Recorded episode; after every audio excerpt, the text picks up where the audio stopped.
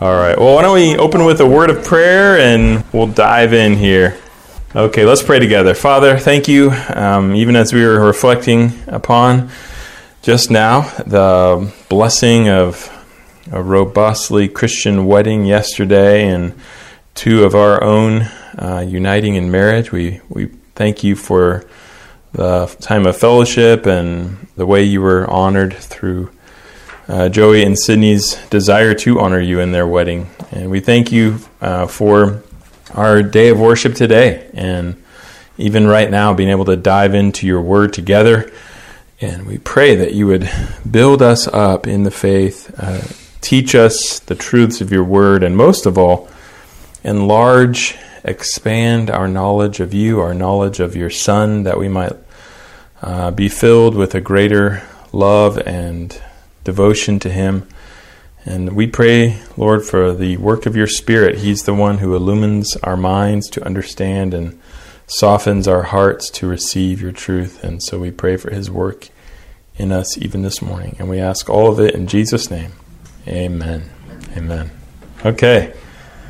Well, we are in session eight in our study of the doctrine of man and sin. We're still in the doctrine of man section. And today we're going to uh, talk about the man, Jesus Christ, because he is so critical to any understanding of the Bible's teaching about humanity. Um, the fact that Jesus himself came in the flesh as a man. So that's what we're going to talk about today. And we're going to start with reminding ourselves of what the Bible teaches about the fall of mankind, because that's going to really set the stage for understanding Jesus and how he redeems humanity. So let's first of all start with the first man, Adam. And what I want to just articulate and then we'll establish from the scriptures is that Adam was designated by God as the representative head of mankind. So we all have representatives in our system of government, people that act upon our behalf in our governmental system. You know, whether or not they represent our own personal desires and interests is neither here nor there. They are voted to stand uh, in Congress, for instance, on our behalf and, and vote on our behalf. So what they do counts for us. And there's a sense in which, although it is not necessarily explicitly revealed in, for instance, the book of Genesis, yet what you see as the storyline of the Bible unfolds is that clearly Adam, the first man, had been designated as a, a representative He's the first man, he's the head of the human race, uh, our ultimate ancestor, and what he did in the beginning ended up counting for us as his progeny, as his descendants. So that's what we're going to look at. And I think probably the most clear way you can see this revealed in Scripture is simply the fact that what Adam did had ramifications for us. We inherited the consequences of Adam's original or his first sin in the garden. And so you can tell that he must have represented us in some way because though we weren't there, what he did ended up being passed on to us, counting for us. And so I want to talk about three ways in which was this was the case. First of all, I want to talk about the fact that Adam's guilt was credited to us. In other words, the guilt of his first sin was reckoned to our account. We inherited it, even though we weren't there to commit that first sin. Um, yet the guilt of that sin has been credited to us.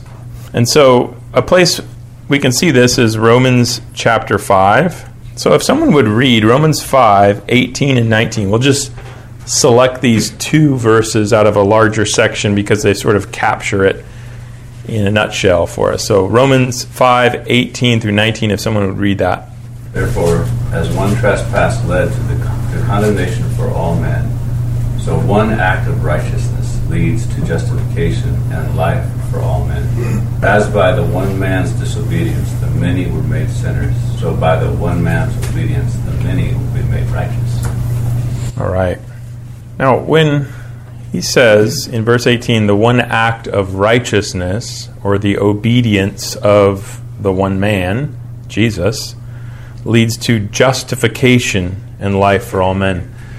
We recognize that what Paul is not saying is that we were justified through our own obedience, but rather we were justified through the obedience of another, through the obedience of Christ. So Christ obeyed, and yet we were declared righteous. And you, when you think about that for any period of time, you realize that the only way that works out is through what we would call imputation that is, the crediting of what another did to our account right? We didn't actually obey. In fact, we did the opposite, right? We all sinned. That's what he that's what he says early, throughout the first 3 chapters, right? All have sinned. If we stand before God on the basis of our own life, then we're condemned. But the righteousness, the obedience of Christ leads to our justification in that his righteousness is credited to us. And you say, well, how can that be? because he was our representative head. What he did counted for us. Well, the flip side of that, that we're looking back on, is that what Adam did, his one trespass in a parallel way, led to condemnation for all men. So, because he was our representative, his sin leads to our condemnation. It was credited to our account. Why? Because we were all in him in a sense. He was our designated head, our designated representative, and that's why what he did counted for us. And before you cry foul and say, not so fast, how could that be? That's not fair, you realize, well, it set things up for the flip side to be true, right? That even though we were disobedient, Christ's righteousness could be credited to us. So if we think one's unfair, then we'd have to say the other's unfair too. Well, we also have to realize that we would have been same without it. We had, right, if it had been meek in yeah. that situation, I would have been. Right. I mean, none of us would have done any better.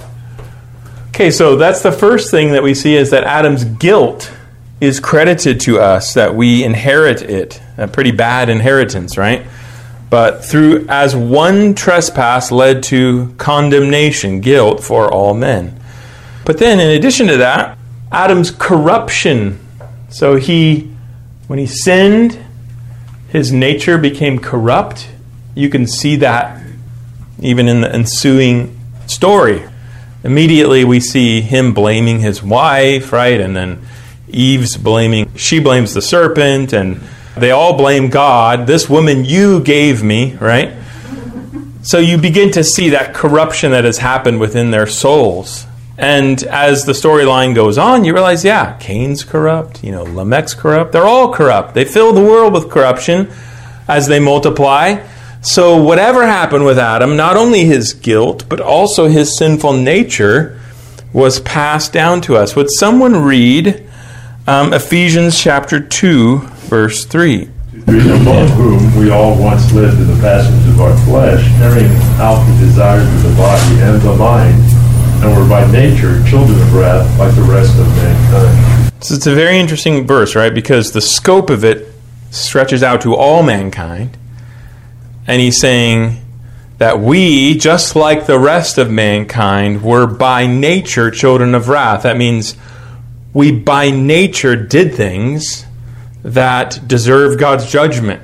And that so that indicates a corrupt and fallen nature, right? And you could also see it by the fact that he talks about living in the passions of the flesh. So, our flesh, our sinful nature, who we are in Adam, as it were, the nature we inherited from Adam, is filled with sinful desires. So, you could say the flesh, the sinful desire, is bent upon sin. By nature, we do what is deserving of God's wrath. And that, that's a tough pill to swallow, but it's also like empirically obvious, isn't it? That anyone who's raised children, for instance, knows you never have to teach them to do what's wrong.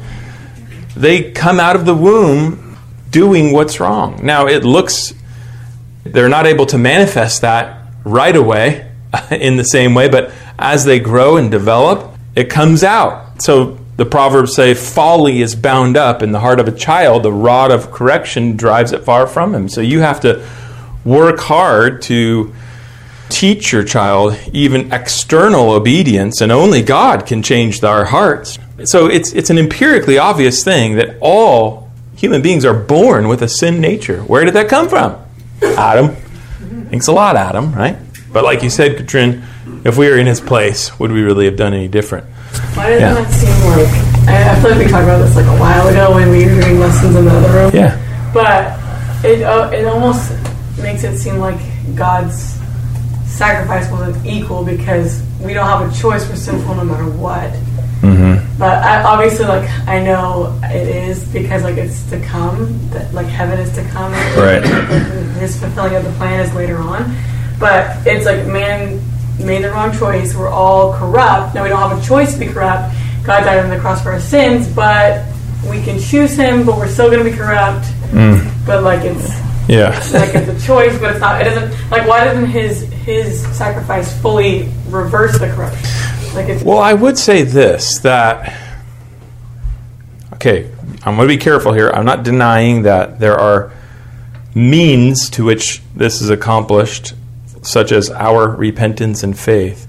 But I would say that the, the best way to think of it is that just as Adam acted on behalf of all those who were in him, which was the whole human race, Christ acted on behalf of all those who were in him, his people, which is the elect, right? Those whom the Father had given him to save, his sheep, his bride, right? And in that sense, just as what Adam did happened and, and he secured for all of his people, us, uh, guilt, corruption, death, Christ, through his obedience, actually secured infallibly full redemption for all those who are in him. So even faith is something that all those for whom Christ died, all those for whom he accomplished redemption, even faith is a gift that, that has been secured through his redemption, and he will give it to them infallibly. And he will bring them finally to glory. So when we when we recognize that uh, you know we believe and we repent, so there is a choice there. That is true, but you would never do that left to yourself. God gives you faith. God takes out your heart of stone and gives you a new heart, and then He's going to preserve your faith throughout your life, and He's going to glorify you through resurrection at the end of the day. So even you're anyone who's in Christ, their salvation has been accomplished secured through the life, death, and resurrection of Christ, and it will be applied to everyone who for whom He's died. Now we don't know who that is, right?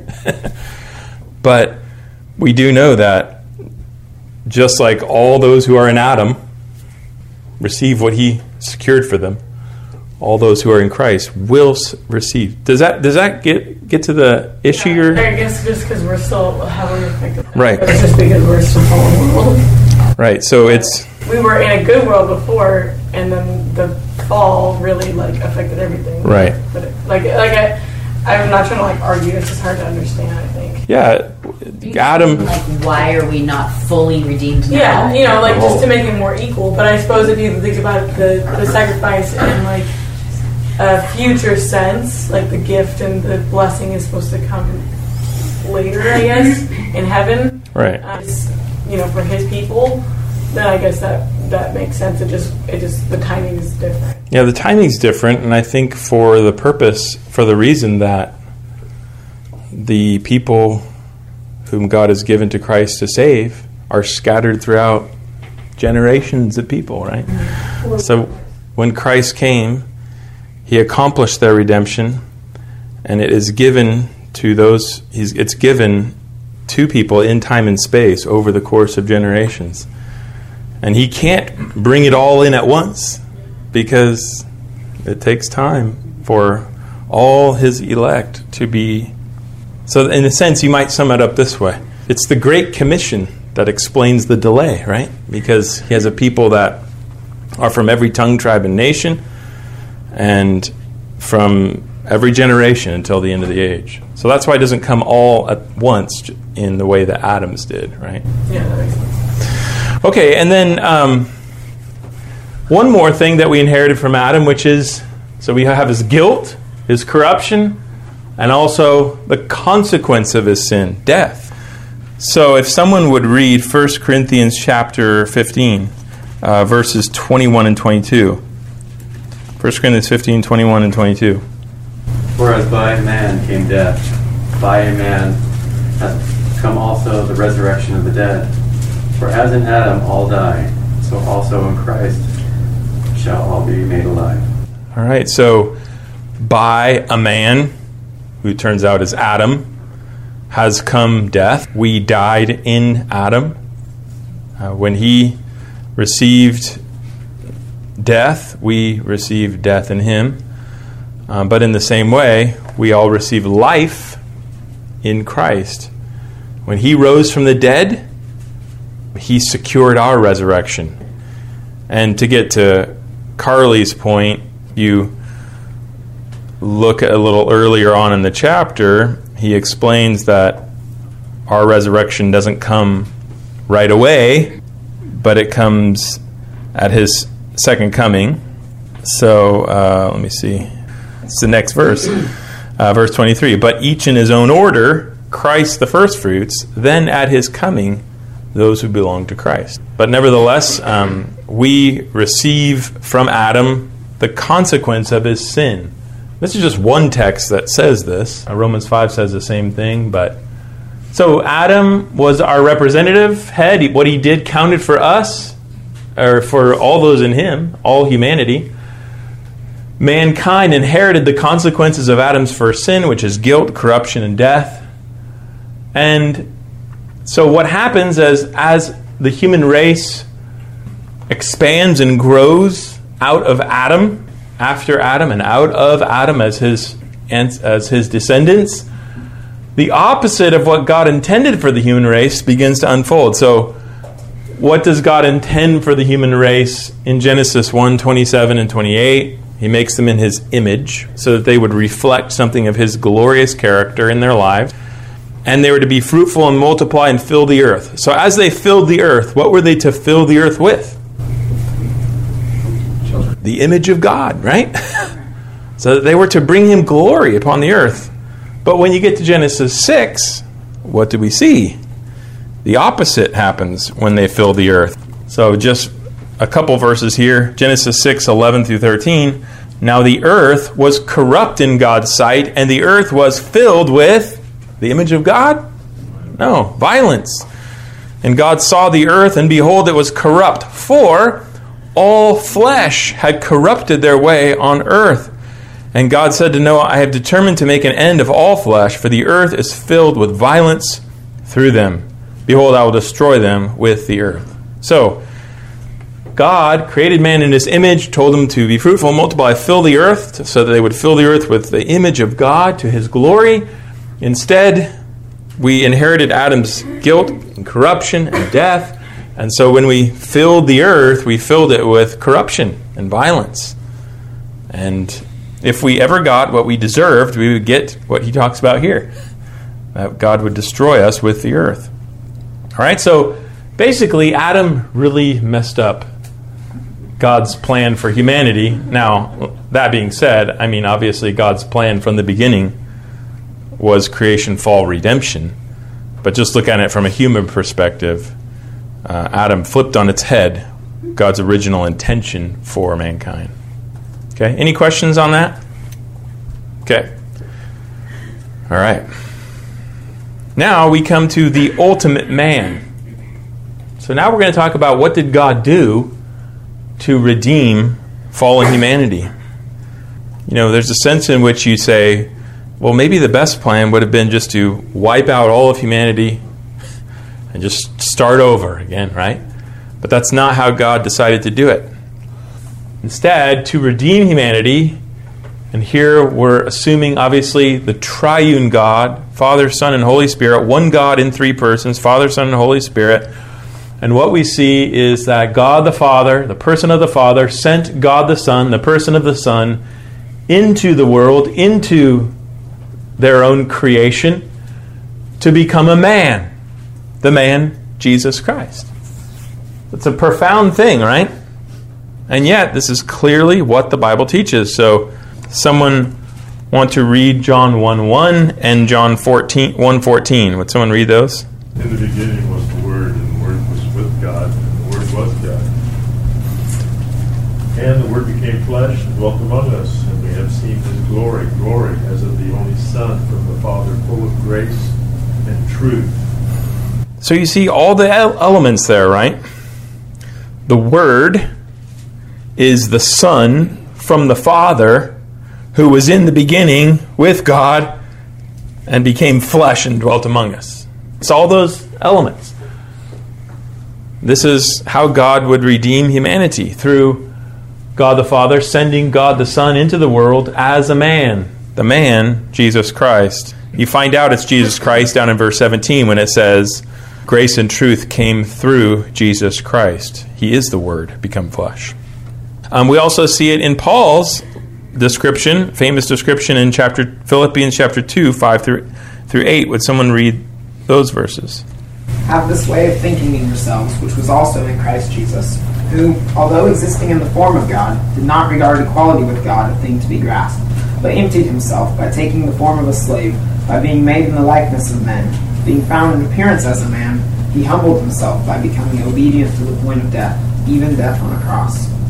All right, unless you think, lest you think that the language of he existed in the form of God just means he had God's shape or he was somehow like God, but not really God.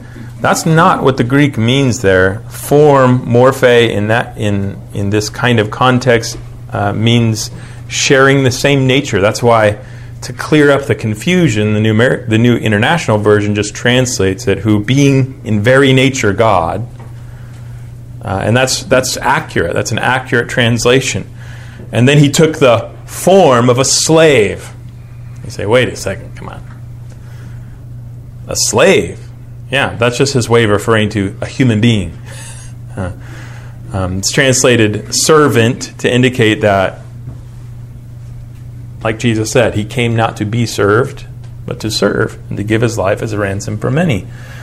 So, the one who was in the form of God, who was by very nature God, emptied himself by not pouring out any of his divine nature or anything like that, but by taking the form of a servant and being born in the likeness of men and being found in human form, in human nature he humbled himself by becoming obedient to the point of death, even death on the cross. So you have one who is in very nature God, entering into the world as a man, and then in obedience to God ended up being hung as a condemned criminal on a Roman cross until he died. It's a profound thing. This is what the Bible teaches. One more Galatians 4 4 through 5. Let's look at this. Would someone read those verses? But when the fullness of the time had come, God sent forth his Son, born of a woman, born under the law, to redeem those who were under the law, that we might receive the adoption as sons. Right. So when he says God sent forth his son, that's not the language of like just normal birth, is it? Like if I said, when the time was right, God sent forth Scott Gregory into the world. You'd be like, well, that's a little off because Scott didn't really exist before he was conceived, right? But that is the way that the Bible talks about Jesus. He was sent into the world, he existed beforehand. When it says he was born of a woman, what's that emphasizing? He's, hum- he's a human being, right? When it says born under the law, what's that emphasizing? inheritance from death, sin. Yeah, but particularly, we're talking, the law would be in reference, especially in the book of Galatians, to the old covenant law. So he's not only a man, he's a specific type of man, he's an Israelite, right? And that was all important because he was going to inherit, fulfill all those prophecies and inherit all those promises. He's the true seed of Abraham. He's in one sense, the true Israelite. So he's a man and he's an Israelite, so that he could be the one who would fulfill every promise of the Old Testament, going back to the seed of the woman would crush the serpent's head, to a seed of Abraham, a seed of David, etc. But so he, he came into the world as a man. And he was a true man. It's interesting in there are two genealogies of Jesus. One's in Matthew, and that traces it back him back to Abraham through David to emphasize he's an Israelite. But Luke's genealogy is different. It traces it back him his lineage back further. Where does it trace back? Luke Adam. Adam, right. So Luke 3 23, you think you get to Abraham, you think, well, that's enough. But instead, it goes back the son of Enos, the son of Seth, the son of Adam, the son of God. So when it traces his lineage back to Adam, what's the point of that? It's the same point. You show that he's the second Adam. Yeah, it's to, it's to show that he's a descendant of Adam, that he's that he is a human being. He's one of us. Now, also, we see that he's not born in exactly the same way as we were, that there was something different about his birth that was also important. Luke chapter 1 tells us about it. Mary said to the angel, How will this be since I am a virgin? And the angel answered her, The Holy Spirit will come upon you, and the power of the Most High will overshadow you. Therefore, the child to be born will be called Holy, the Son of God. Okay, so here it's emphasizing that Jesus' birth would not be like a normal human birth. He would be born of a woman, he would be a true man, but he would not have a human father. And the purpose of that is so that he would be called holy, the Son of God. If he had a human father, the implication is that he would be he would not be able to be called holy, the Son of God. What do you think is the implication there? Why was the virgin conception and birth important? So that they didn't inherit the sin nature from him. Right. It's implying, right? It's not saying that necessarily that there's some biological thing here, but it's saying he's he's born of a woman in the natural way, in the sense that, you know, she went through childbirth. She's, he was conceived in her womb. He grew and developed in her womb and was born in the normal way. He's a man, but he's not a man in the exact same way as all of us in the sense that he didn't have a human father, so that that passing on of Adam's sin, right, stops with Jesus. He is not a sinner. He does not inherit Adam's sinful nature nor his guilt, right? So the virgin birth, conception and birth is sort of this stopping point. Now we have a second Adam, a new beginning for humanity in this man who is holy. And throughout his life, we see that he showed it by never sinning. 1 Peter 2 22. He committed no sin, neither was deceit found in his mouth. So we have in Jesus one who is a like Adam before the fall, except Better. infinitely better because it's human nature united to the person of the divine Son of God, so that he was, there was no chance of him sinning in that sense. Theologians would call it his impeccability. He was unable to sin because he was the God man. So the only way that we cannot sin is through Christ, through Right, we need a, if we're going to never sin, we need a glorified human nature, right? Which will come through Christ. But you see, this was the way that God decided to redeem humanity, that He sent the person of the Son, the divine Son of God, into, the, into creation, into the human race to be born as a man, as a second Adam. And like the first Adam, he would be a, a true man, but unlike Adam and all of his seed, he would not he would not inherit Adam's sin or corruption, any of its consequences. So we say, okay, this is a, a new beginning for the human race. And we see that in terms of his function, what he would do to inherit, to redeem humanity, Jesus would be a second Adam. He would be a representative head of a new humanity. And I think that's important, right? Because if because what we're going to say is that he, what he did counted for those he represented. So what Adam did counted for those he represented. Adam represented all humanity. Jesus represents a new humanity, but it is a remnant of fallen humanity. If, if Jesus represented all humanity in the same way, then and what he did counted for them, then all humanity would be saved, right? So there is a distinction. They're both representative heads, or you might say covenant heads to use the old Puritan language, Adam was the head of humanity in a covenant of works. Jesus is the head of humanity in a new covenant, a covenant of grace. But what you say is that what he did counted for them. God designated him to be their representative. And you say, Oh, thank you. Of all the people to be my representative, I'm glad it's Jesus because he's perfect.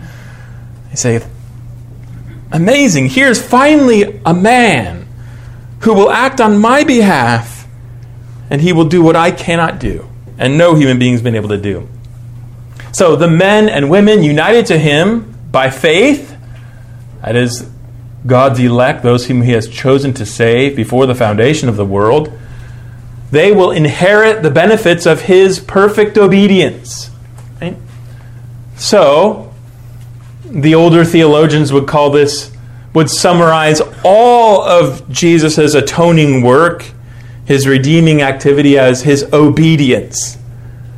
And it was an obedience unto death, and it involved, they would say, active obedience. That is, he would live a perfectly righteous life. He would fulfill all of the commands of God positively, and it was a passive obedience. He would also bear all of the curses of the law, the penalties that we deserve. But you could sum it all up as he was an obedient man unto God, perfectly obedient. And his perfect obedience would be then credited to those in him, those whom the Father had given him to save. And so we see this if we go back to Romans 5. Now, I sort of messed all this up because I started talking about Jesus when the first go around. But let's go back to this verse, these verses. Romans 5, 15 through 19. We'll just look at, at these verses here. And would someone read 15 through 19? But the free gift is not like trespass. For if many died through one man's trespass, much more have, it, have the grace of God and the free gift by the grace of that one man, Jesus Christ, abounded for many. And the free gift is not like the result of that one man's sin, for the judgment following one trespass brought condemnation. But the free gift following many trespasses brought justification. For if, because of one man's trespass, death reigned through that one man, much more will those who receive the abundance of grace and the free gift of righteousness reign in life through the one man, Jesus Christ. Therefore, as one trespass led to the condemnation for all men, so one act of righteousness leads to justification and life for all men. For as by the one man's disobedience the many were made sinners, so by the one man's obedience the many will be made righteous. Yeah, and just to add in verse 20, the law came in to increase the trespass, where sin increased, grace abounded all the more.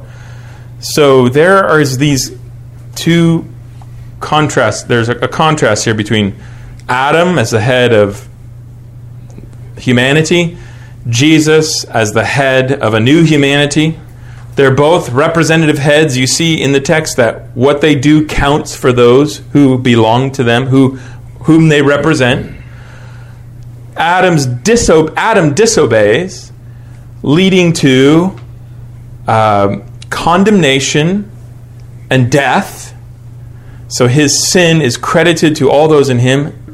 They receive condemnation and death. They're born guilty sinners, let's put it that way, who are dead before God and headed to destruction because of what Adam did. But then Jesus enters the scene as the head of a new humanity. He is also a representative head. What he does counts for those whom he represents.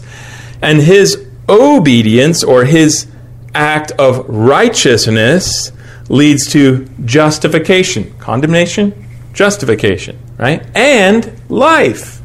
Death, life. So you see the parallelism? That's what's being said. So you say, well, wait a second. How could I be held accountable for what Adam did? He was your representative head. And thank goodness, because over here I like that a lot. How could I be justified through what someone else did? Oh, it's grace. Over here it's justice, right? We receive the just consequences of Adam's sin. Over here it's grace. It's a gift. We receive the righteousness and life merited, as it were, by the perfect obedience of Christ, and it's given to us as a gift. And we say, okay, I'll take it over here so I can have it here. but we don't really have a choice in the matter. Another text, 1 Corinthians 15. Going back to this other text we looked at, you see the parallel again, verses 21 through 22. Read, let's read those verses again and, and notice the parallel. So, if someone want to read verses 21 to 22 of 1 Corinthians 15. For since by a man came death, by man also came the resurrection of the dead. For as in Adam all die, so also in Christ all will be made alive. All right, so here, death and resurrection or life, or eternal life, you might say, are put in parallel sin is not talked about, but we know it's there, right? Because death is the wages of sin, right? So in Adam, you could say we all became guilty and received the consequence of death. In Adam, all die. And in Christ, in the same way, all, except it says all shall be made alive. So we know it can't be talking about all humanity, right? It's talking about all those in Him.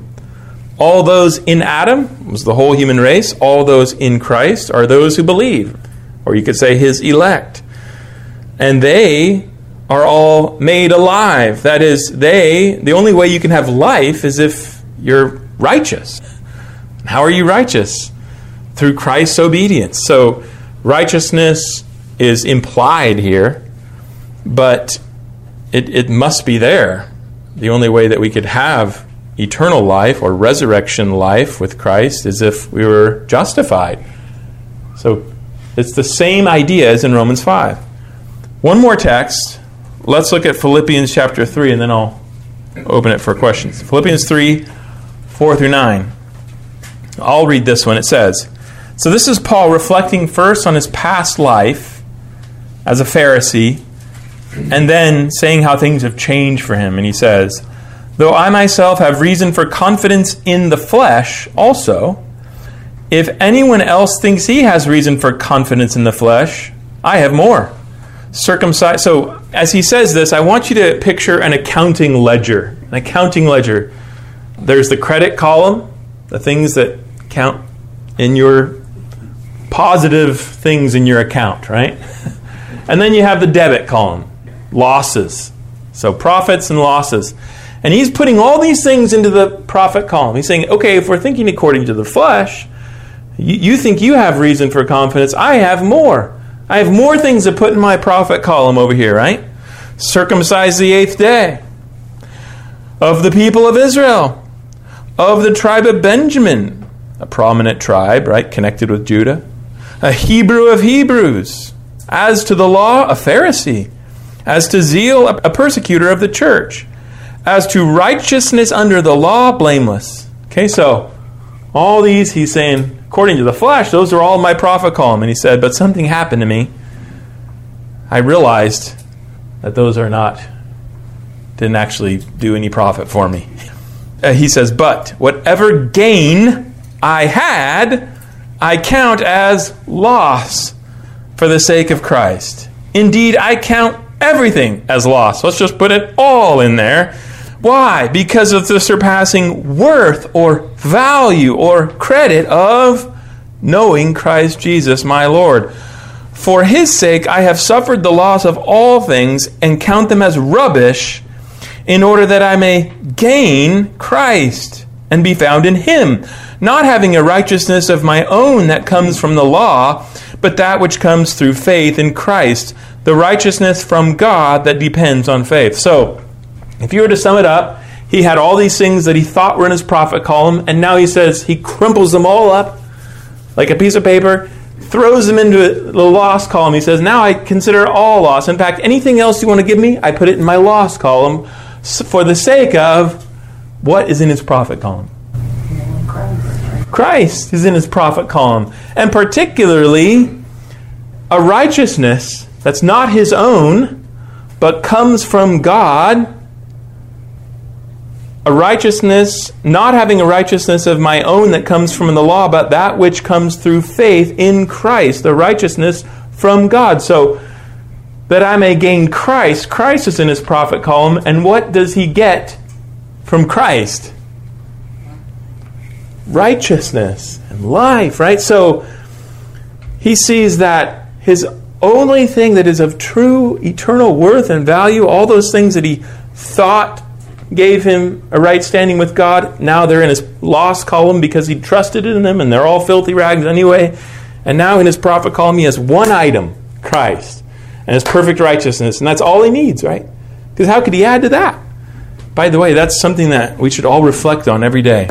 Lord, I realize that I can do nothing to add to the righteousness that you've already given to me in Christ, right? And by the way, I cannot take away from that righteousness through my sin because he's already paid off all my debts, right? Amen. So, it's the same thing that he comes along as a man, the second Adam, in that he was God's designated representative of a new humanity, those who put their trust in him, his elect, and he acts on their behalf. And what does he do? He obeys God perfectly unto death, and his perfect righteousness is put into our credit column and it's a gift. What he does counts for us. Does that make sense? Okay, so questions about him as the second Adam. Any questions? Ted. All right. Well, Jeremy, just yeah. that um, there, those two passages, uh, Romans and 1 Corinthians 15, right. they use the word uses the word all right. multiple times, and those are the same passages that people use to say that all are saved. And so mm-hmm. Christ died for all, and then it's just a matter of who chooses him rather than him choosing them. Well, and there in so you said two things there that are somewhat in tension. You said people use those passages to say all are saved, right? So if the two alls are equivalent, or his crucifixion and resurrection saved all, or was sufficient for all, but all just don't pick it. Right. So there's therein lies the rub, in my opinion, is that if what Christ did is actually effectual, right? It accomplishes a salvation. And if it if he actually paid the, for the sins of people, right? Obedient unto death, then it's done. And those who are in Him, the all, or in, it also oscillates between the all and the many, but the all would have righteousness and life because He secured it. So I would say that if you want to go the route of saying that the two alls are the same group of people, you really have to argue for a universalism, a, a, universal salvation, right? So that's why I think the better way to understand it is that the two alls represent the totality of their people, those whom they represented. So the all in Adam are all humanity, the all in Christ are all who are in Christ, all his people. But I think it, it has to be interpreted that way. Otherwise, you end up with a a uh, a universalism because if you you, you know if, if- just take the um, 1 Corinthians 15 passage. If you look there for a second, in Adam all die. So also in Christ shall all be made alive. You see what I'm saying? Like there's an effect here. like People like that. if they're actually made alive, then the all must be, you know, if that refers to everyone, then all would have to be saved, right? So that's why I say it seems that the alls are not intended to be equivalent. The all in Adam are all humanity. The all in Christ are those in Christ. In Adam, in Christ. Does that make sense? I mean, I. It's, Well, yeah. I think I get it. I just Yeah. I hear the argument. Right. I mean, how can we just all should be saved and that none should, should perish. So the desire of Christ is that all should be saved, but we know that all don't. So if, if all were, you know, were the elect, but God knew before we were ever created that we were his chosen people. Yeah, I think the the point though being that in these passages it speaks of something actually happening, being made alive and dying.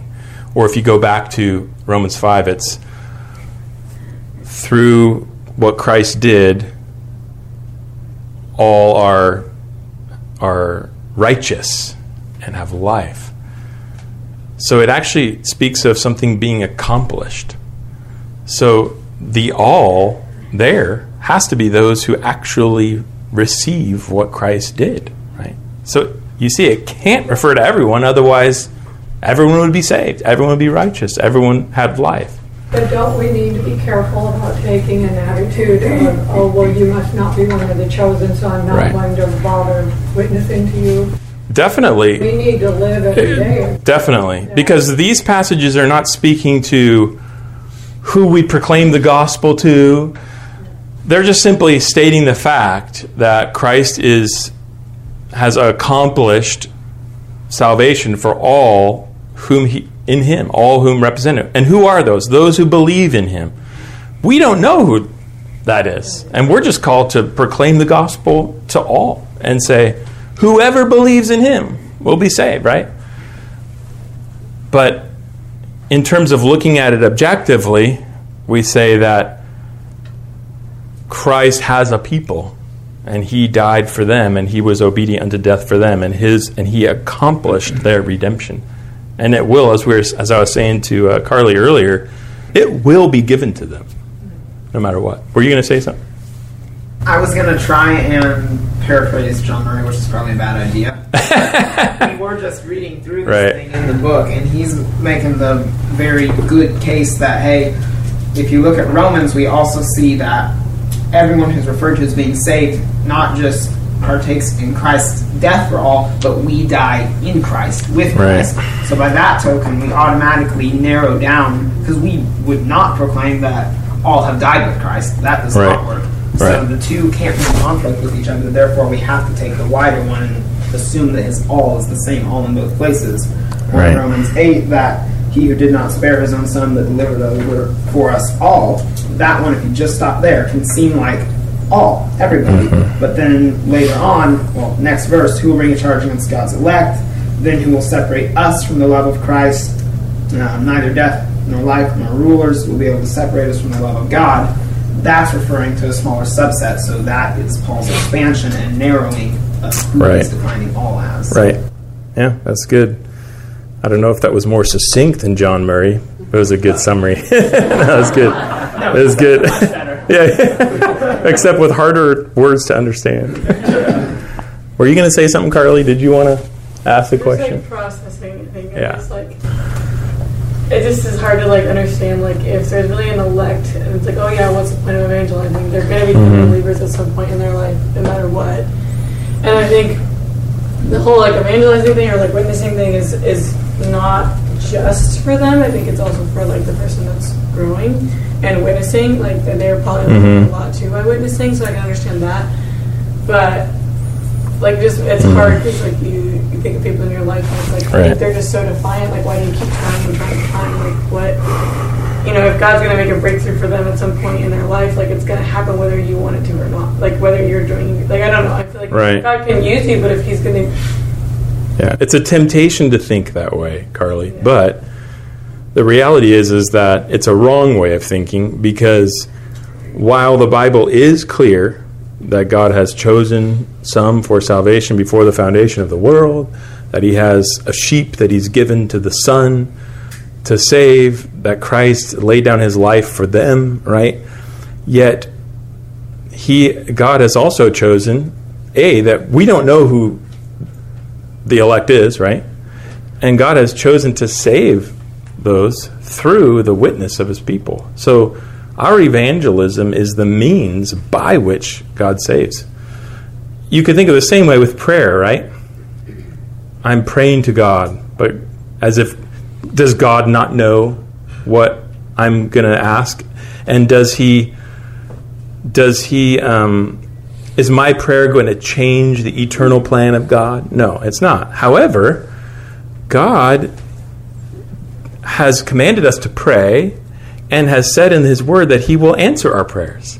So our prayers are woven into the plan and purpose of God. He he chooses to act to work out his plan and incorporate our prayers into that. So what we say is that there is a, a paradox, as it were, a mystery in how to understand the sovereignty of God on the one hand, what the Bible says about that, and human responsibility on the other. Because if we didn't pray, would that change the course of things? Right. Like you can't. Yeah, and, and it's it's like you can't even say that in the sense that God has ordained that we would pray, right? Like our prayers are part of the plan of God.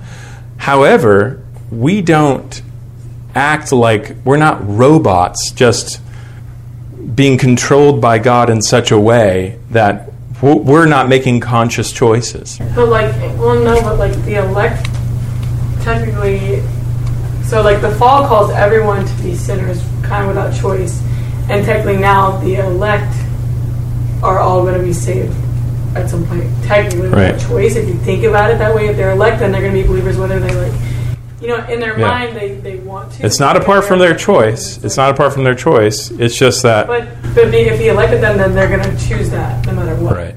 He's going to bring. He's going to work on their chooser. right? Because if, if you're left to yourself, Carly, apart from God's grace, would you ever choose Christ? Right?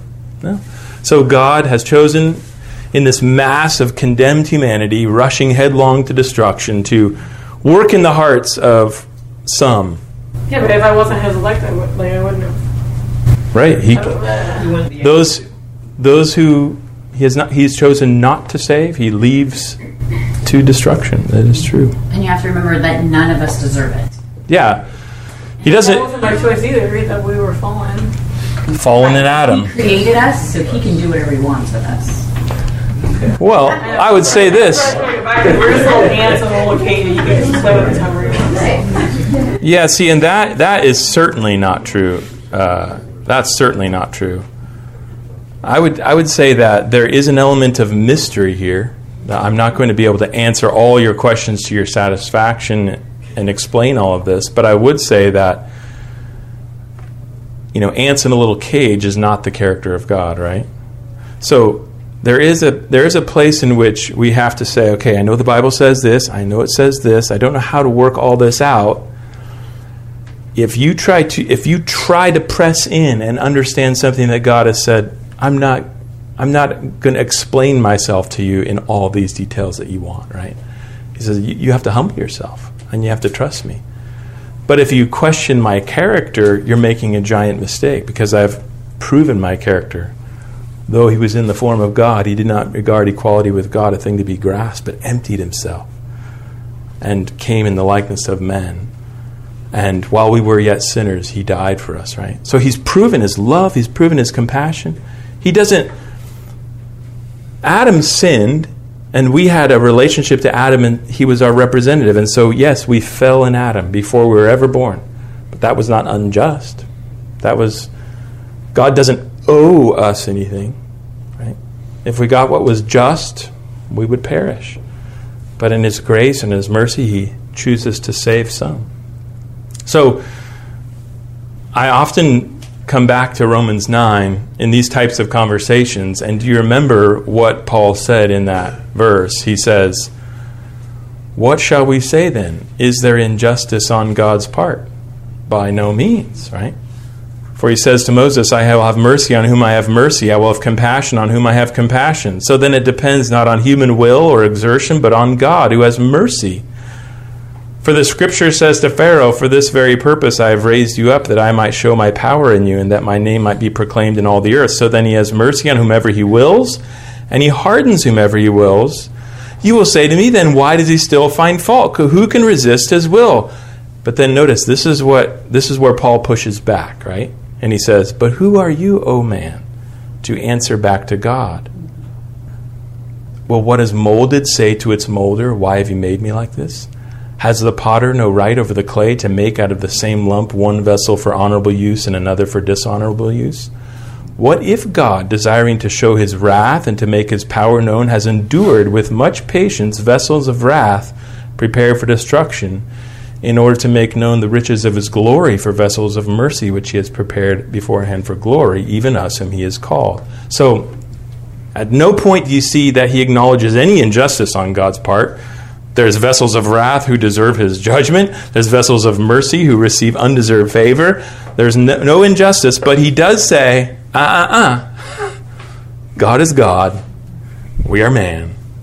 He doesn't owe us an explanation for all of our questions. And at some point, we have to step back and realize I need to trust Him with some of these things that I don't understand. And I need to not in any way go down the road of imputing to Him some kind of injustice.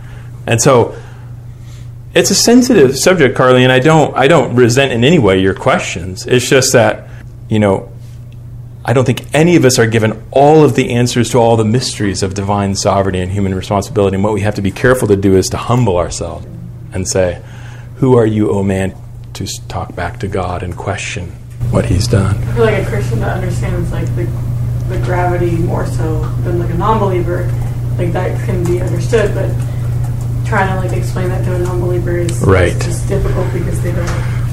And and I don't. They're like, Yeah. oh, you're just giving up because you can't explain it to me.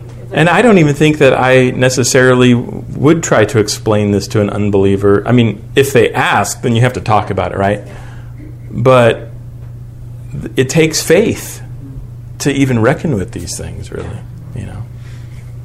So, with an unbeliever, I just say, look, here's the deal.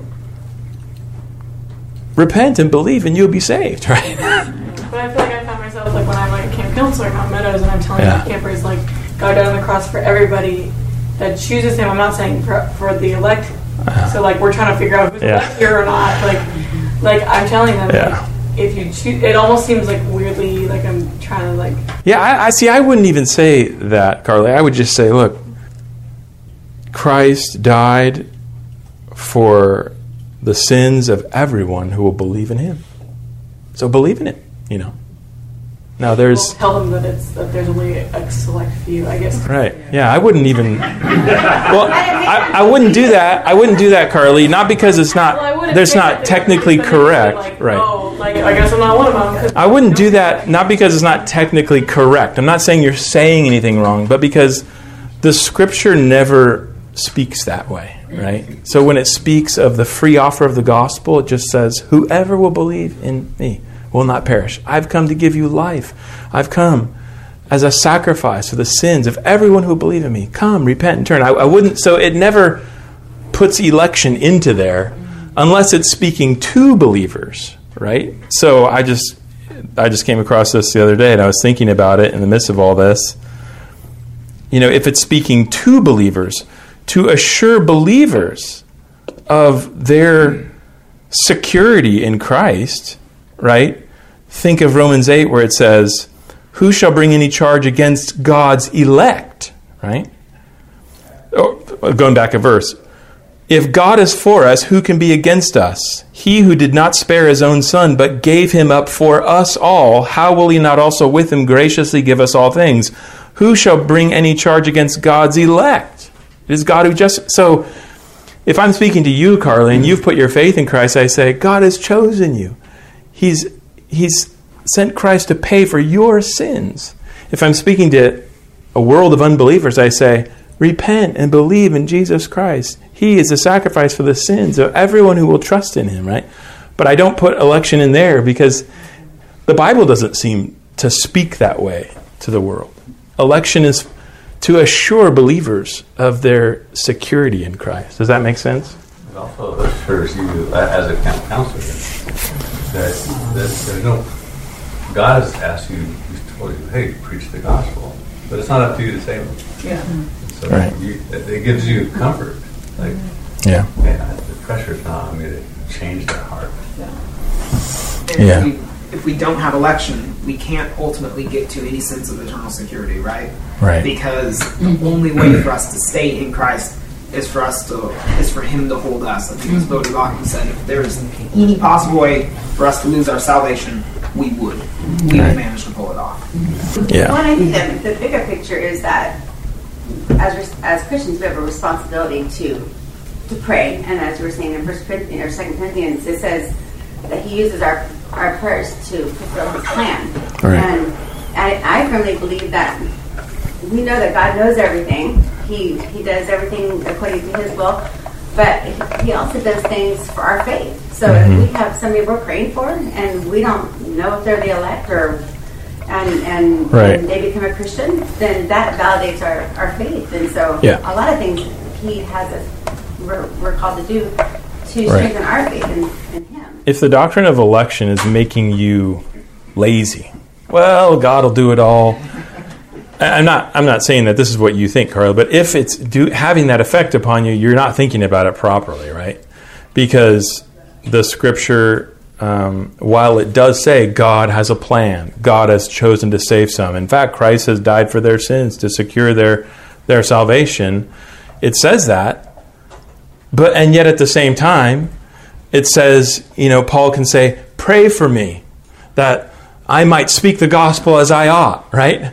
Or um, uh, Paul will pray for the believers he's planted churches and, and pray that God will strengthen, sustain their faith, right? So he's not denying God's sovereign plan, but the sovereign plan of God never undermines his sense of responsibility before God that God that he he's called to pray, he's called to preach the gospel and God will work through those things to accomplish his plan. It's just that if you're trying to pray and preach the gospel and you don't know that God does have a plan that he's working out, man, then then that would take all the wind out of your sails, right?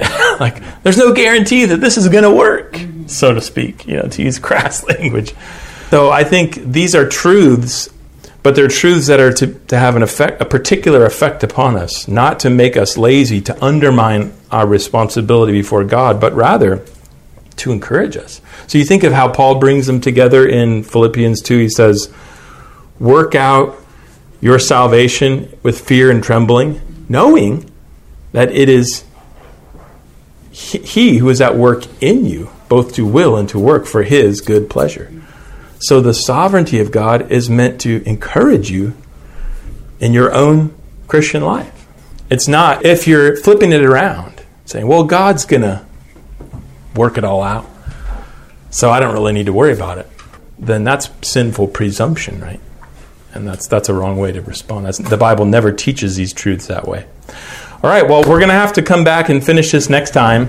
I did have a couple more slides, uh, and that's okay. I, this is a good discussion, Carly. I really appreciate your questions. Please, uh, you know, I thank you for that. It's good. It's given a good discussion. So we'll we'll finish it up next time, and um, we will, and then we'll hopefully cover some additional material as well. So let's pray together.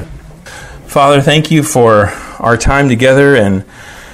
Lord, just thinking about the fact that Jesus is the, the second Adam, the, a, the true man who has come to redeem a new humanity, we think of the fact that Paul said, In Adam all died, in Christ all are made alive. How Christ is the first fruits from among the dead, because he lives, all those in him by faith will also be one day raised. Lord, these truths give us great hope and great confidence and joy in Christ, even as we face hardship and loss and struggle in this life.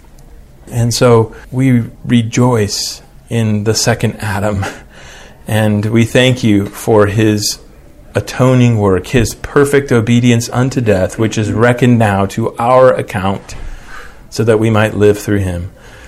Pray that you would deepen our knowledge of Christ through this and our appreciation for who he is and what he has done, that we might love him more and serve him with a greater devotion. We pray in his name. Amen.